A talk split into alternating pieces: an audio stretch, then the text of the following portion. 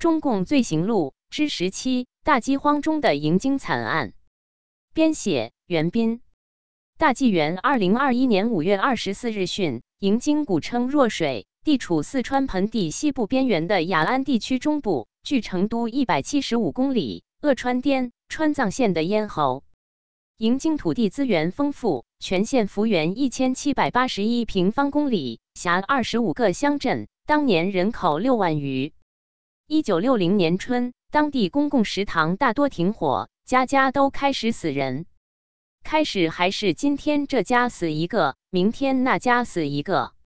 先是死壮劳力和老人，随即死的是那些想省下一口给娃儿吃的主妇们。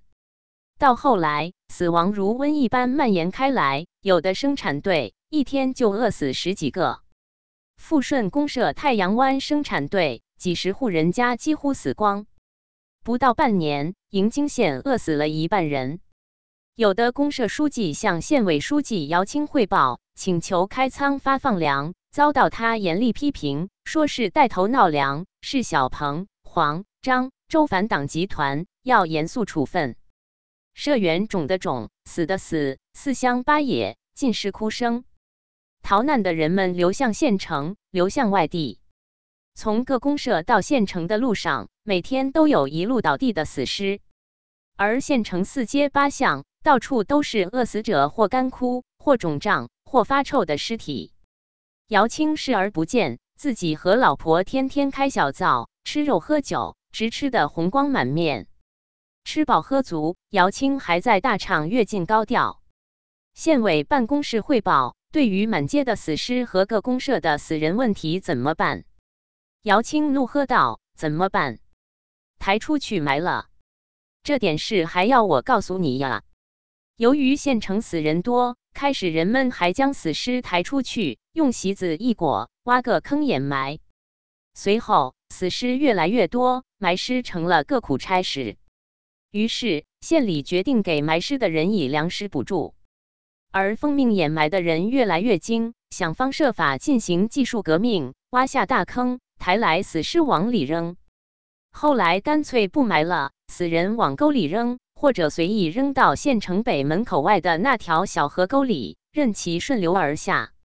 知情人回忆说，直到九十年代迎京县城拓建新城区的时候，施工的田坝里。还不断挖到当年的大规模死人坑，当时工地一传出挖出万人坑，四乡八野的乡亲们就蜂拥而至看热闹。至于农村，开始还有人埋，随后因死人太多，而活着的人们也大多病病殃殃的，自觉的离死不远，哪有心思和精力去埋人？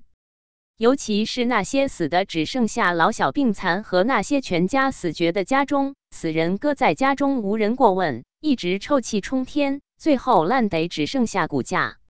据迎京县志人口变动载，一九五八年迎京总人口是六万三千七百一十七人，一九六二年总人口降至两万九千八百五十人，三年饿死三万四千多人，人口减少百分之五十三点一五以上。